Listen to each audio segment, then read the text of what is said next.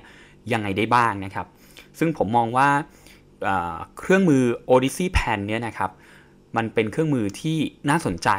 ในแง่ที่มันเปิดโอกาสให้เราได้คิดอิสระมากนะครับ คือทำให้เราได้จินตนาการถึงชีวิตของเราเต็มที่เลยครับ และก็รวมไปถึงเขามีการแบ่ง Odyssey Plan ออกเป็น 3 แผนด้วยกันนะครับ เดี๋ยวเราลองมาฟังกันในเอพิโซดนี้แล้วกันนะครับว่าไอ้ 3 แผนที่ว่าเนี่ยมันมีความแตกต่างกันยังไงบ้างนะครับ และมันจะทำให้เราสนุกกับการวางแผนชีวิตของเรายังไงได้บ้างนะครับ กับเอพิโซดนี้ครับ Odyssey Plan เนี่ยนะครับก็คือแผนชีวิตของเรานะครับที่เรา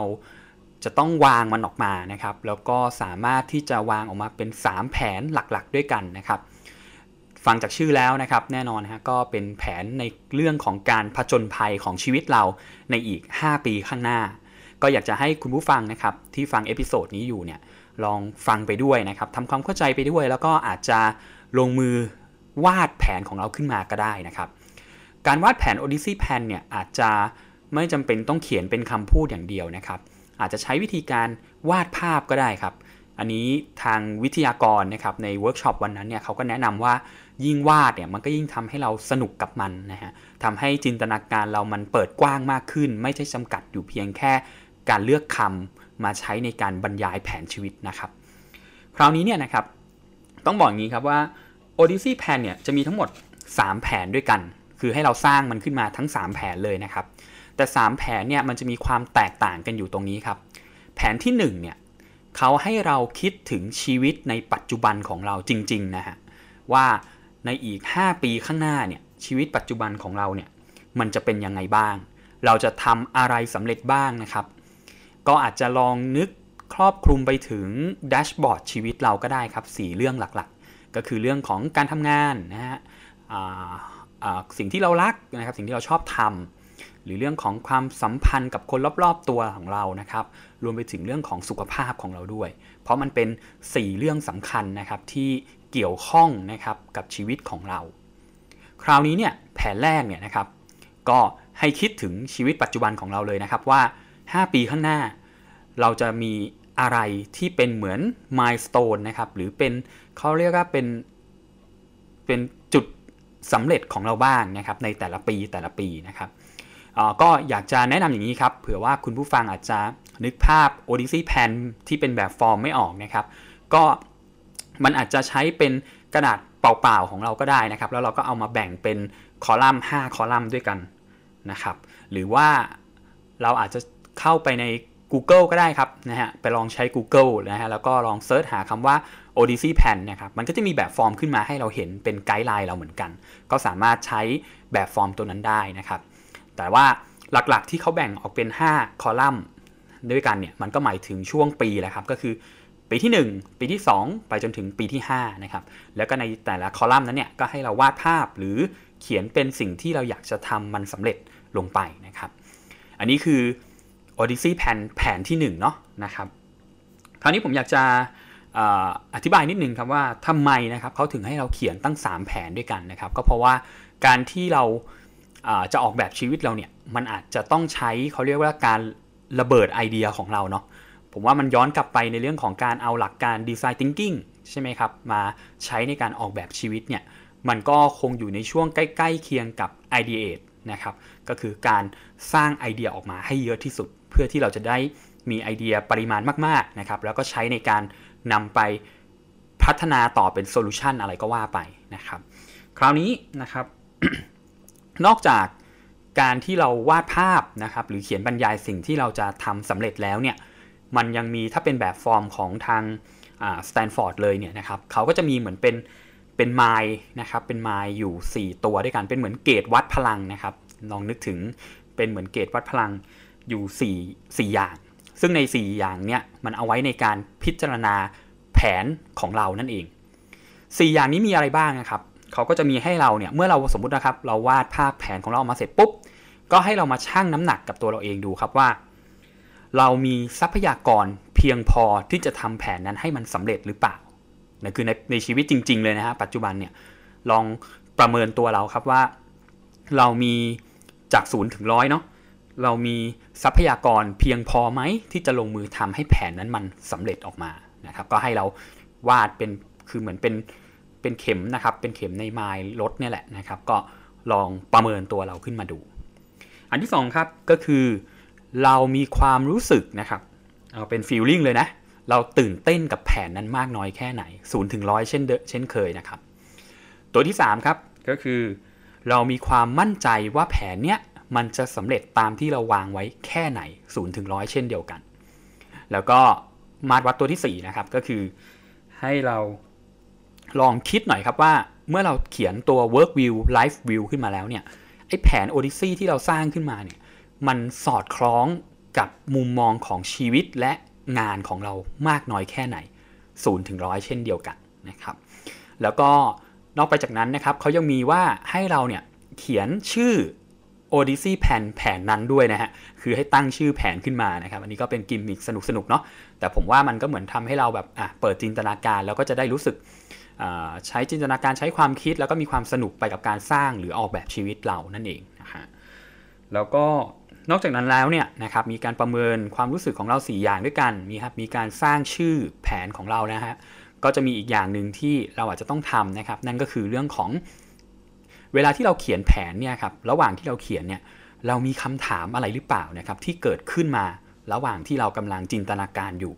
นะครับให้เราทดเอาไว้นะครับข้างๆ เดี๋ยวผมมีตัวอย่างให้ดูแล้วกันนะครับในในตอนที่ผมทำ Odyssey Plan นะครับแล้วก็ตอนที่ผมอยู่ในเวิร์กช็อปเนี่ยฮะต้องบอกงี้ครับว่าทางวิทยากรเนี่ยนะครับเขาก็จะมีการให้เราลงมือเขียนแผนของเราแหละ 3 แผนด้วยกันนะครับ แต่ 3 แผนเนี่ยเขาจะให้เวลาเราก็คือประมาณ 18 นาทีเนาะก็คืออาจจะไม่ได้ใช้เวลานานมากครับ ใช้เวลาสั้นๆ แต่ให้เราคิดกันกรองออกมา เพราะเขาบอกว่าถ้ายิ่งเราคือถ้ายิ่งเปิดโอกาสให้ใช้เวลานานเนี่ยเราจะยิ่งคิดเยอะฮะจนสุดท้ายเราไม่สามารถเขียนแผนออกมาได้ เพราะฉะนั้นเนี่ยก็ไม่ต้องใช้เวลามากเลยฮะไม่ต้องคิดอะไรเยอะไม่ต้องคิดอะไรไตรตรองนู่นนั่นนี่อะไรนะใช้จินตนาการของเราเลยนะครับ และนี่ครับก็คือ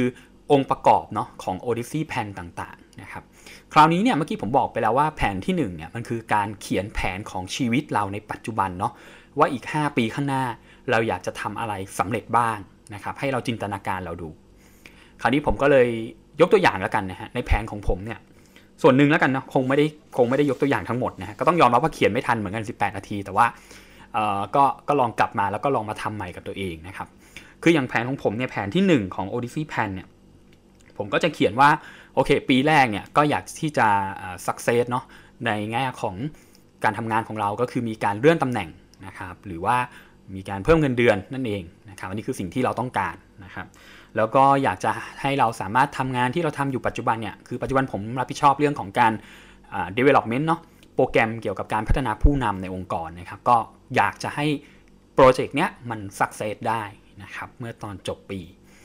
แล้วก็อย่างหนึ่งเลยถ้าเป็นสุขภาพเนี่ยก็คือคาดหวังว่าตัวเองน่าจะมีค่าไทรอยที่คงที่นะฮะคือคือไม่ใช่มันเป็นพิษไปตลอดอะไรอย่างเงี้ยครับก็หวังว่ามันจะดีขึ้นนะครับ แล้วก็ตั้งใจครับในเรื่องของการท่องเที่ยว อันนี้เราก็ตั้งใจว่าเราจะไปเที่ยวญี่ปุ่นนะครับ ก็คือไปที่คิวชูเนาะก็คือเป็นเมืองที่ผมอยากจะไปมากนะครับ เพราะฉะนั้นเนี่ยก็คือสิ่งที่เราวางไว้ในปีที่1นนะครับก็เขียนเป็นภาพเลยนะฮะพอเข้าสู่ปีที่2ครับผมก็เขียนขึ้นมาครับว่าอะอยากจะให้เงินเดือนของเราเนาะเพิ่มขึ้น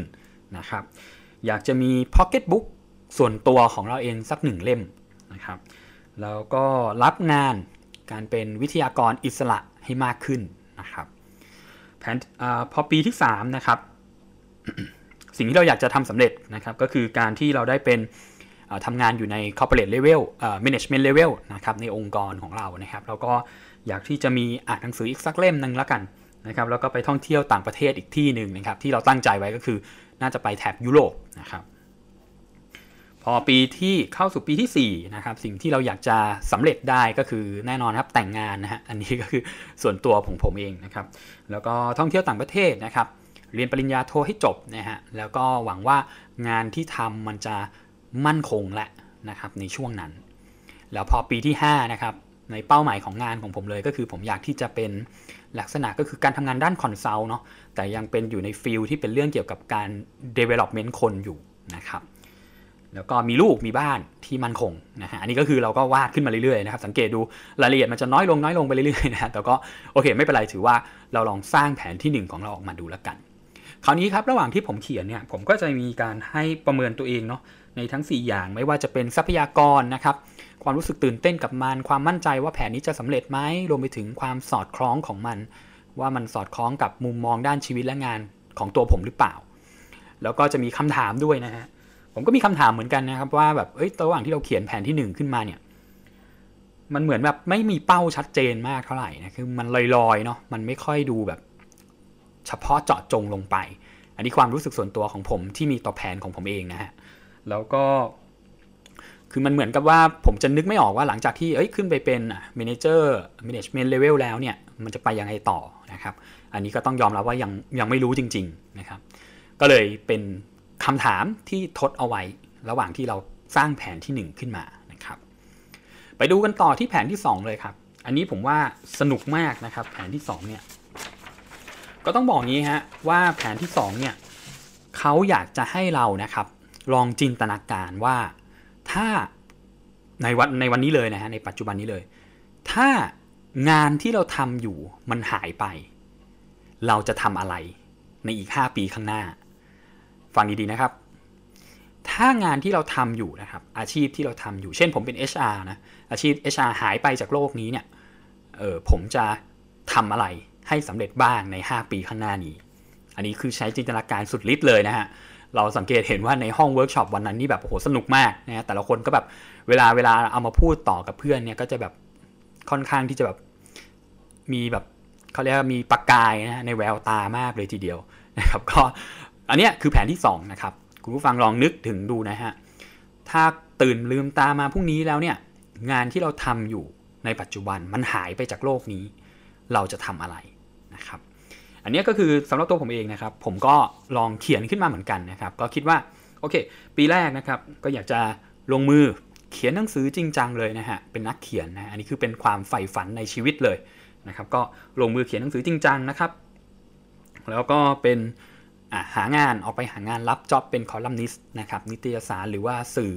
ต่างๆ เพจต่างๆ อะไรเงี้ยก็ว่าไปนะครับ แล้วก็อาจจะ เริ่มเรียนรู้นะครับในเรื่องของ social enterprise นะครับ เพราะว่าส่วนตัวคือชอบมากนะครับ พวกแบบธุรกิจเพื่อสังคมอะไรอย่างเงี้ย เป็นสิ่งหนึ่งที่เราใฝ่ฝันอยากจะเข้าไปมีส่วนร่วมกับมันนะครับ ปีที่ 2 ครับนะฮะก็อยากที่จะมีหนังสือ Pocket Book ของตัวเองนะครับ ออกมา 1 เล่มนะฮะไปท่องเที่ยวนะครับในประเทศต่างๆ 2 ที่นะฮะแล้วก็เริ่มที่จะสร้างธุรกิจเพื่อสังคมของเราขึ้นมาครับปีที่ 3 ครับ อันนี้คิดว่าอยากจะมีเป็นเหมือน เขาเรียกว่าสำนักพิมพ์ของตัวเองนะครับเล็กๆนะไม่ต้องใหญ่มากนะครับ แล้วก็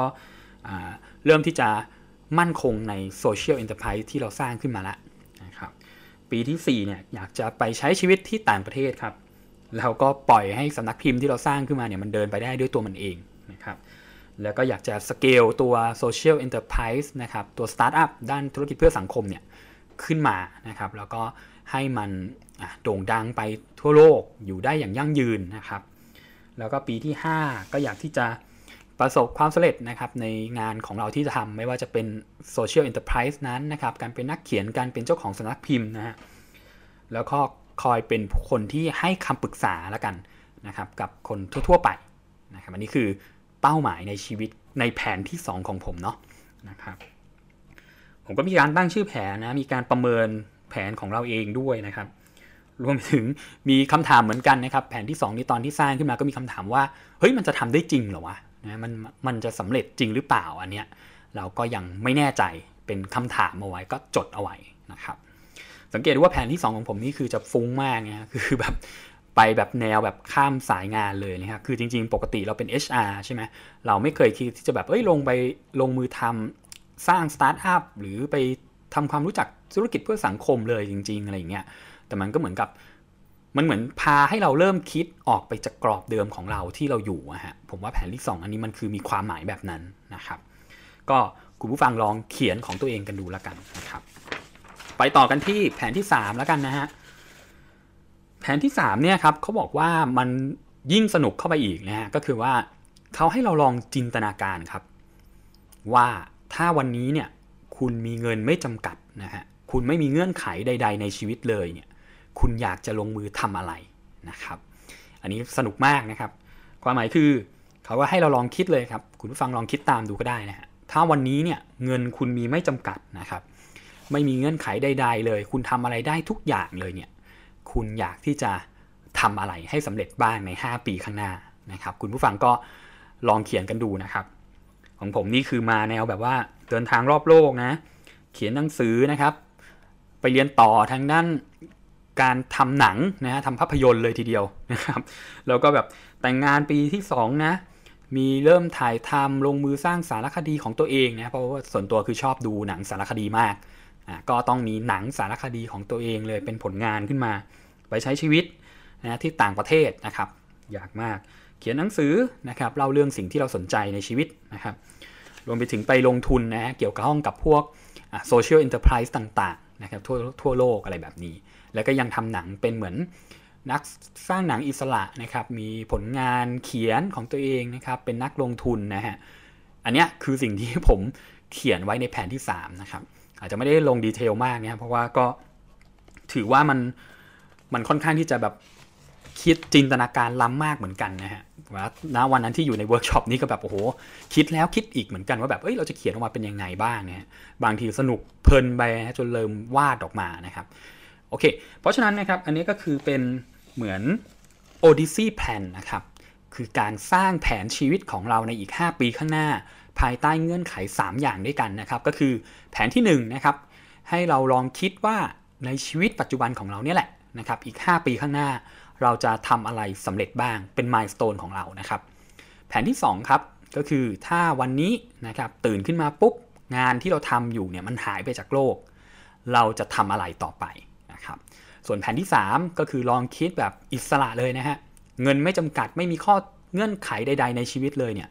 คุณจะไปทำอะไรบ้างนะครับ นี่แหละครับก็คือ Odyssey Plan ทั้ง 3 แผนด้วยกันนะครับ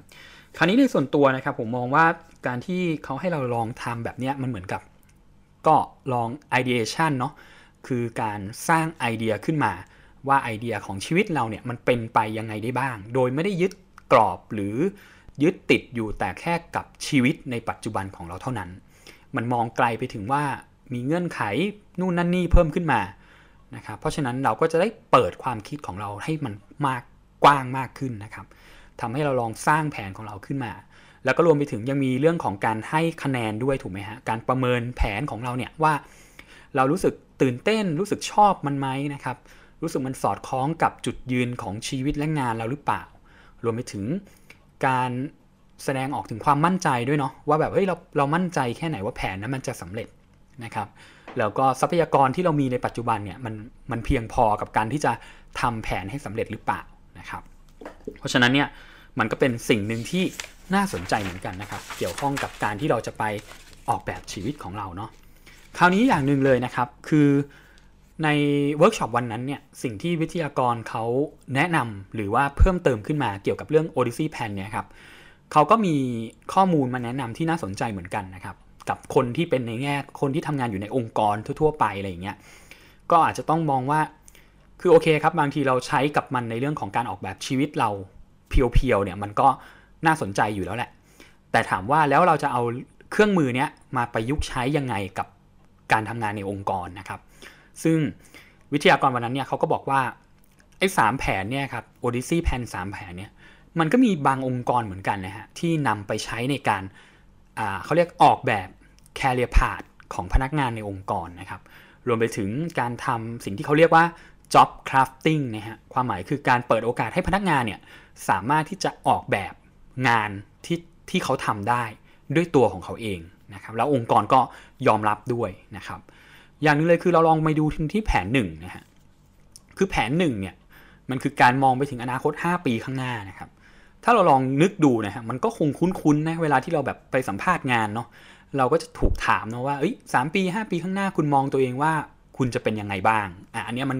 มันเหมือนกับสิ่งที่เราใช้ในในการที่แบบหาคนเข้ามาทำงานถูกไหมฮะเพื่อใช้ในการวางแคเรียหรือสายอาชีพของเขาอะว่าอีก 5 ปีข้างหน้าเขาจะเดินต่อไปยังไง นะครับ ส่วนในแผนที่ 2 เนี่ยเขาบอกว่ามันเหมือนกับใช้ตอนที่เราจะลาออกฮะใช้ถามตอนที่พนักงานลาออกนะว่าเฮ้ยพรุ่งนี้เนี่ยคุณออกแล้วเนี่ยมันไม่มีงานที่คุณทำแล้ว คุณอยากจะทำอะไรมันต่อไปนะครับเหมือนตอนใช้ในตอนแบบ exit interview อะไรแบบนี้เนาะนะครับก็จะได้เข้าใจตรงนั้นมากขึ้นนะครับ ส่วนแผนที่3เนี่ยครับเขาบอกว่ามันมี ข้อสังเกตอย่างหนึ่งฮะแผนที่ 3 คือการที่แบบไม่ติดขัดอะไรเลยนะฮะ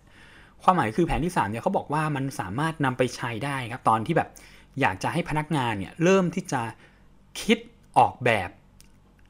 อาชีพหรืองานของเขาเองครับ โดยที่มันไม่ได้จำกัดอยู่เพียงแต่ใน JD เนาะหรือ job description นะครับ ถามว่าถ้ามันไม่มีข้อจำกัดใด ๆ เลย คุณสามารถทำอะไรก็ได้อย่างเงี้ยคุณอยากที่จะลงมือทำอะไร มันเหมือนตอนที่เราถามพนักงานที่แบบมีไอเดียที่จะสร้างสรรค์อินโนเวชันอะไรบางอย่างเนี่ยครับหรือ new business บางอย่างเนี่ยแล้วองค์กรพร้อมที่จะ support เขาเนี่ยลองใช้คำถามในแผนที่ 3 ดูนะว่า ถ้าองค์กรสนับสนุนเรื่องเงินนะครับ องค์กรสนับสนุนเรื่อง resource ต่างๆ เขาคิดว่าเขาจะทำไอเดียของเขาออกมาเป็นแบบไหนยังไงบ้างนะครับ เราก็จะเห็นว่าหลายองค์กรในยุคนี้นะครับเริ่มที่จะแบบ มีการคิด new business เนาะหรือพวก innovation ต่างๆ ขึ้นมา แล้วก็เริ่มสปินสิ่งเหล่านั้นเนี่ยครับแยกออกไป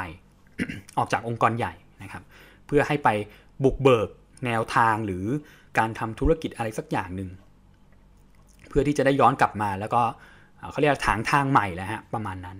ก็สามารถที่จะใช้คำถามในแผนที่3เนี่ยครับในการถามคนที่จะลงไปในเรือลำนั้นเนี่ยแล้วก็ออกไป ค้นหาแนวทางธุรกิจอะไรบางอย่างได้นะครับ เพื่อให้เขาได้ปลดปล่อยจินตนาการของเขาออกมา ว่าเขาอยากจะทำอะไรกับจ็อบของเขาบ้างนะครับ แล้วก็มันไม่ได้พูดลอยๆนะครับ อันนี้ก็ต้องบอกว่าองค์กรต่างประเทศบางองค์กรนะครับก็มีการเอาดีไซน์ Your Life เนี่ยนะครับหรือเครื่องมือในเรื่องของ Odyssey Plan เนี่ยไปใช้กับการที่ตอนทำ orientation ด้วยนะครับ ในวันนั้นคือวิทยากรบอกว่าเป็นองค์กรที่ชื่อว่า Pinterest นะครับ ก็เป็นที่เป็นเหมือนเว็บไซต์นะฮะปักหมุดปักภาพอะไรอย่างเงี้ยนะครับ Pinterest เนี่ยครับใช้ Odyssey Plan นะครับในแง่ของการให้พนักงานเนี่ยออกแบบชีวิตของตัวเองนะครับให้ใช้ในเซสชัน orientation เนาะก็คือคุณคาดหวังที่จะลงมือทำอะไรให้สำเร็จบ้างใน 5 ปีข้างหน้า กับการที่คุณทำงานอยู่ที่ Pinterest นะครับ ก็เขาใช้เป็นเหมือน design your Pinterest life นะครับ อันนี้ก็คือเหมือนการออกแบบชีวิตของคุณในการทำงานที่ Pinterest นี่แหละนะครับสิ่งหนึ่งที่มันสะท้อนออกมาก็คือมันทำให้ที่ Pinterest เนี่ยครับ NPS score เนาะตอนที่เขามีการสำรวจพนักงานนะครับความพึงพอใจอะไรต่างๆเนี่ยมันก็เพิ่มขึ้นนะครับเพิ่มขึ้นจากเกณฑ์มาตรฐานทั่ว ๆ ไปเนี่ยอย่างเด่นชัดมากนะฮะส่วนหนึ่งคือผมมองว่ามันเหมือนพนักงานเนี่ยเริ่มที่จะแบบ engage กับสิ่งที่ตัวเองเลือกเนาะมันไม่ได้หมายความว่า engage กับองค์กรนะฮะ แต่มัน engage กับแนวทางหรืออสายงานหรือทางเดินของอาชีพของคุณที่คุณเลือกมานะครับมันก็พร้อมที่จะลงมือทำไอ้สิ่งที่คุณออกแบบออกมาเนี่ยให้มันดีที่สุด มันไม่ได้มาจากการที่คุณได้รับคำสั่งหรือยึดอยู่แค่ใน job description เท่านั้นอะไรแบบนี้นะครับผมมองว่าเราก็จะรู้สึกมุ่งมั่นทุ่มเทให้แนวทางของชีวิตเรามันสำเร็จมากขึ้นได้นะครับ เพราะฉะนั้นเนี่ยครับอันนี้คือ เครื่องมือหนึ่งนะครับที่ชื่อว่า Odyssey Plan เนาะก็เป็นเขาเรียกว่าเป็นเหมือนการสร้างแผนการของชีวิตเรานะครับว่าในชีวิตของเราเนี่ยถ้าเราสามารถออกแบบได้ใน 5 ปีข้างหน้า เราอยากที่จะเป็นแบบไหนยังไงบ้าง คราวนี้หลังจากที่เราเขียนแผนขึ้นมาเสร็จปุ๊บเนี่ยครับสิ่งหนึ่งเลยที่สิ่งที่ต้องทำต่อก็คือ เขาก็ลองให้เราได้มองเนาะสามแผนนั้นที่เราสร้างขึ้นมานะครับ แล้วก็หยิบ ส่วนหนึ่งนะครับของแผนที่3นะครับว่าเราจะลองทดลองทำอะไรกับมันบ้างนะครับในการที่จะเหมือนนำมาโปรโตไทป์ต่ออย่างเงี้ยครับเหมือนมาสร้างแบบจำลองเล็กๆ ทดสอบลงมือทำเล็กๆ ก่อนไหมเพื่อจะดูว่าเฮ้ยเราเราชอบมันจริงหรือเปล่านะครับอย่างเช่นตอนนั้นในเวิร์กช็อปผมก็เลือกการทำภาพยนตร์เนี่ยแหละขึ้นมา แล้วก็มีการนำไป prototype กับเพื่อนที่เรียนด้วยกันในห้องนะฮะ ก็มีการไปพูดคุยกับเขานะครับเพื่อดูว่าคนในห้องเราเนี่ยมีใครที่มีความรู้เกี่ยวกับเรื่องของภาพยนตร์หรือเปล่า ซึ่งมันก็มีนะฮะถามว่านี้ตกใจเหมือนกันโดยส่วนตัวนะฮะเพราะเราไม่รู้หรอกครับว่าคนในห้องเรียนนั้นเนี่ยหรือคนอื่นๆเนี่ยเขาอาจจะเคยมีความรู้เรื่องเรื่องที่เราสนใจอยู่ก็ได้ เพราะฉะนั้นการทำโปรโตไทป์แบบแรกมันคือการที่เราเดินไป แล้วก็โปรโตไทป์ผ่านการพูดคุยกัน นะครับเรามีการพูดคุยถามเขาเรื่องเกี่ยวกับการทำภาพยนตร์นู่นนี่อะไรเงี้ยเขาอาจจะไม่ได้ให้คำตอบเราหรอกนะแต่เขาก็คงพอให้ข้อมูลอะไรเบื้องต้นกับเราได้นะครับอีกอย่างหนึ่งคือการโปรโตไทป์แบบการทดลองทำนะครับก็คือไปลงมือทำเลยเล็กๆ ดูว่าเราชอบมันจริงหรือเปล่านะครับคราวนี้นิดนึงครับก่อนที่เราจะจบ episode นี้กันไปนะครับก็คือว่าเขาบอกว่าการสร้าง Odyssey Plan ขึ้นมาเนี่ยโอเคมันช่วยทำให้เราสนุกกับจินตนาการเนาะ สนุกกับแผนชีวิตของเราที่เราวางมันไว้ แต่ว่าอย่างหนึ่งเลยคือเขาก็บอกว่า มันจะมีหลังจากที่สร้างแผนจบเนี่ยครับ มันจะมีคำถามที่จะมาถามเราด้วยครับว่าเพื่อให้เราพิจารณาแผนนั้นนะครับว่าแล้วชีวิตของเราเนี่ยถ้าเราเดินตามแผนที่ 3 แล้วเนี่ยชีวิตเรามันจะเป็นยังไง เพราะแผนที่ 3 เป็นแผนที่เราจินตนาการถูกไหมฮะเขาก็เลยมีคำถามประมาณ 10 ข้อเลยครับ ที่มาถามเราว่า เราลองนึกถึงชีวิตของเราตอนที่เราใช้ชีวิตในแผนที่ 3 ดูครับ มันก็จะเป็นคำถามเพื่อให้เราประเมินตัวเองเนาะคำถามแรกก็คือ คุณคิดว่าชีวิตประจำวันของคุณเป็นยังไงบ้างนะครับ ในแผนที่ 3 นะ ลองจินตนาการดูนะฮะ แล้วก็เวลาที่คุณตื่น คุณตื่นกี่โมงนะครับ คุณทำงาน ชั่วโมงคุณทำงานเนี่ย คุณทำงานยังไงบ้างนะครับ ใครที่คุณไปเจอบ้าง คุณพูดกับเขายังไง คนที่คุณไปเจอไปปฏิสัมพันธ์ด้วยนะครับ แล้วก็ใครที่คุณไปแฮงเอาท์ด้วยเนาะไปเที่ยวเล่นด้วยอะไรเงี้ยหรือว่าไลฟ์สไตล์ของคุณในแผนที่3เนี่ยมันจะเป็นแบบไหนกัน ก็เป็นเหมือนคำถามชวนคิดนะครับให้กับเรา อะไรที่คุณทำหลังจากเลิกงานนะครับแล้วก็ในช่วงวันหยุดสุดสัปดาห์คุณทำอะไรนะครับอะไรที่เป็นปัญหาความท้าทายที่คุณจะต้องรับมือในแต่ละวันนะครับแล้วก็สิ่งที่คุณกังวลเนี่ยมันมีอะไรบ้างนะครับ แล้วก็ part หรือส่วนที่ดีที่สุดในแต่ละสัปดาห์เนี่ยมันคือช่วงไหนยังไงนะครับ แล้วก็อะเขาเรียกฐานะทางการเงินของคุณเนาะเป็นยังไงบ้างนะครับ แล้วก็ความสัมพันธ์ของคุณเนี่ยเป็นแบบไหนนะครับ อันนี้ก็คือคำถามประมาณผมเข้าใจว่าประมาณ 10กว่าข้อนะครับ ในการที่มาถามแล้วก็ให้เราเขียนตอบนี่ยครับกับแผนที่3นะเพื่อให้เราลองดูครับว่า มันเป็นแผนที่เราอยากจะเดินไปจริงหรือเปล่านะครับ ซึ่งใน สิ่งที่ผมทำเนี่ยผมรู้สึกเหมือนกันนะว่าเอ้ยพอเราเขียนขึ้นมาจริงๆเนี่ยไม่ว่าจะเป็นการเดินทางท่องเที่ยวต่างประเทศทำหนังนะเขียนหนังสือลงทุนในพวก social enterprise อะไรต่างๆเนี่ยเอาจริงๆกลับพบว่าเฮ้ยเราก็ไม่ได้ชอบมันขนาดนั้น ผ่านในคำถามหลาย ๆคำถามเนี่ยแหละฮะมันเหมือนกับโอ้โหพอลองไปนึกดูจริง ๆ เนี่ย ผมว่าผมคงเหงาแย่เลยนะฮะกับการที่แบบเหมือนชีวิตล่องลอยนะฮะไม่ได้เจอผู้คนเลยเนี่ยอิสระมากเกินไปนะครับ มันก็เป็นคล้ายๆ เหมือนคำถามชวนให้เราคิดทบทวนกับจินตนาการของเราอีกทีหนึ่งนั่นเองนะฮะอันนี้แหละครับมันก็คือสิ่งหนึ่งที่ใช้นะครับในการที่จะเขาเรียกว่า คือผมเข้าใจว่าไอตอนที่เราจินตนาการมันเหมือน divergent thinking เนาะระเบิดไอเดียออกมาเต็มไปหมดละคราวนี้มันจะมา convergent ละก็คือกลับมาทบทวนแผนของเรานั่นเองนะครับแล้วก็ทั้งหมดนี้ครับที่เราคุยกันไปนะในวันนี้ก็คือตัว Odyssey Plan นะครับ เครื่องมือนะครับใน Design Your Life ที่จะช่วยทำให้เราสามารถที่จะออกแบบแผนของชีวิตเราได้ทั้ง 3 รูปแบบเลยนะฮะ เพราะฉะนั้นเนี่ยก็อยากจะเชิญชวนนะครับคุณผู้ฟังลองไปหามาทำกันดูนะครับผมว่ามันสนุกดีเหมือนกัน แล้วก็มันอาจจะทำให้เราได้เห็น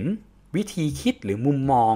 เกี่ยวกับชีวิตเกี่ยวกับการทำงานของเราได้ได้ด้วยนะครับ ว่าความตั้งใจหรือความต้องการของเราเนี่ยเราอยากที่จะ บรรลุในเรื่องอะไรบ้างนะครับเพื่อให้เราได้สำรวจความต้องการของตัวเองนะครับแล้วก็เริ่มทดลองทำเล็กๆ กับแผนตรงนั้นดูนะครับเพราะฉะนั้นวันนี้นะครับก็คงปิดในเรื่องของซีรีส์นะครับการออกแบบชีวิตหรือ Design Your Life นะครับไว้ด้วยเครื่องมือตรงนี้ละกัน ก็ต้องบอกว่าเราคงไม่ได้มาพูดมันถึงทุกๆเรื่องนะครับที่ที่มีอยู่ในรายละเอียดของหลักสูตรนี้นะครับ แต่ก็หวังว่าถ้าคุณผู้ฟังสนใจนะครับ ผมว่าหลายๆคนช่วงนี้น่าจะสนใจมากแหละนะครับ ก็คิดว่า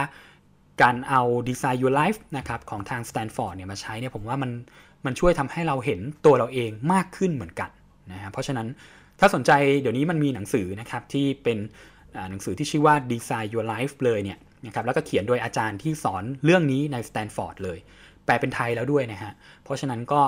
ใครสนใจลองไปหาหนังสือมาอ่านฟังอ่านกันดูนะครับรวมไปถึง